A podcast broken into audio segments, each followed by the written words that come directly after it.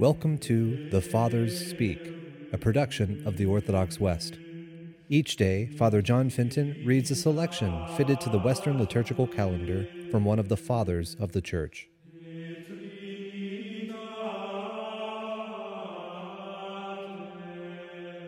On this, the Queen of Feasts, the feast of the resurrection of our Lord Jesus Christ from the dead, let us listen to a portion of a homily by our Father among the Saints, Peter Chrysologus.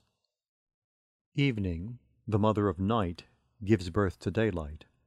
It changes the customary order while it acknowledges its Creator. It displays a new symbolic mystery. It is eager to serve its Creator rather than the march of time.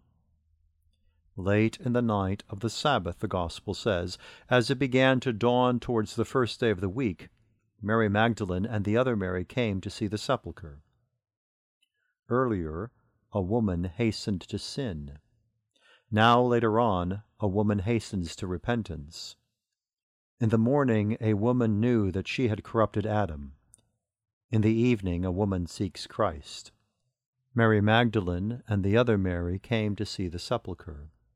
A woman had drawn a beginning of perfidy out of paradise. Now a woman hastens to draw faith from the sepulchre. She who had snatched death out of life now hurries to get life out of death. Mary came. This is the name of Christ's mother. Therefore, the one who hastened was a mother in name. She came as a woman, that a woman, who had become the mother of those who die, might become the mother of the living, and fulfillment might be had of the scriptural statement about her, that is, the mother of all the living. Mary came, and also the other Mary. Scripture does not say they came, but she came. Two women of one name came through a symbolic mystery, not through chance. Mary came, and also the other Mary. She came, but another too. Another came, but the first two, so that women might be changed in life, not in name, in virtue, but not in sex. A woman had been an intermediary of the fall and ruin, and a woman was to be the one to announce the resurrection.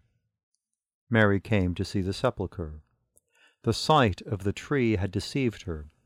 The sight of the sepulchre was to restore her. A guileful glance had laid her low. A saving glance was to raise her up again. And behold, the Gospel continues, there was a great earthquake, for an angel of the Lord came down from heaven the earth trembled, not because an angel came down from heaven, but because its ruler ascended from hell. And behold, there was a great earthquake. The heart of the earth is stirred. The depths of the earth leap up. The earth trembles, the huge mountains quiver, the foundations of the earth are battered. Hell is caught and set in its place. Death gets judged. Death, which rushing mightily against guilty man, runs into its judge. Death, which after long domination over its slaves rose up again against its master. Death, which waxed fierce against men, but encountered God. Rightly, therefore, did the rule of hell perish, and its laws get blotted out. The power of death was taken away, and in penalty for its rashness in attempting to harm its judge, death brought the dead back to life. Thereupon bodies were yielded up. The man was put back together, and his life was restored, and now everything holds together through forgiveness, because the condemnation has passed over on to the author of life. Behold, there was a great earthquake. Indeed, there was a great earthquake. Oh, if at that other time even some light whirlwind had blown down that death bearing tree! Oh, if some smoke like cloud had darkened that woman's vision! Oh, if a dark cloud had enveloped the beauty of that deathly fruit!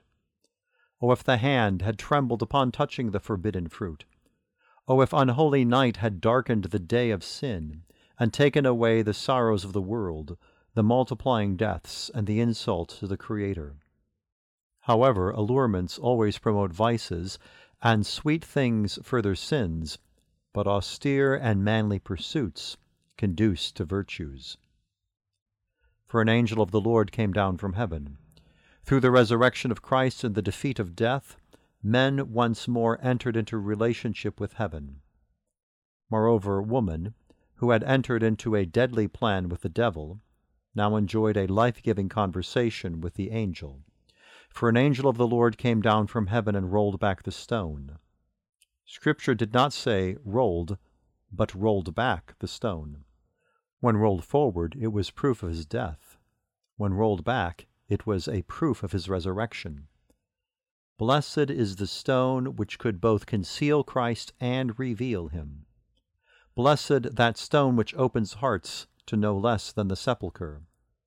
Blessed is the stone which produces faith in the resurrection and a resurrection of faith, which is a proof that God's body has risen. Here the order of things is changed.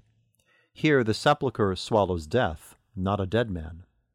The abode of death becomes a life giving dwelling. A new kind of womb conceives one who is dead and brings him forth alive. For an angel of the Lord came down from heaven, and drawing near rolled back the stone and sat upon it. An angel does not grow weary. But then why did he sit? He was sitting as a doctor of faith and a teacher of the resurrection. He was sitting upon a rock, that its very solidity might impart firmness to those who believe. The angel was placing the foundations of faith upon the rock on which Christ was going to build his church, as he said, Thou art Peter, and upon this rock I will build my church.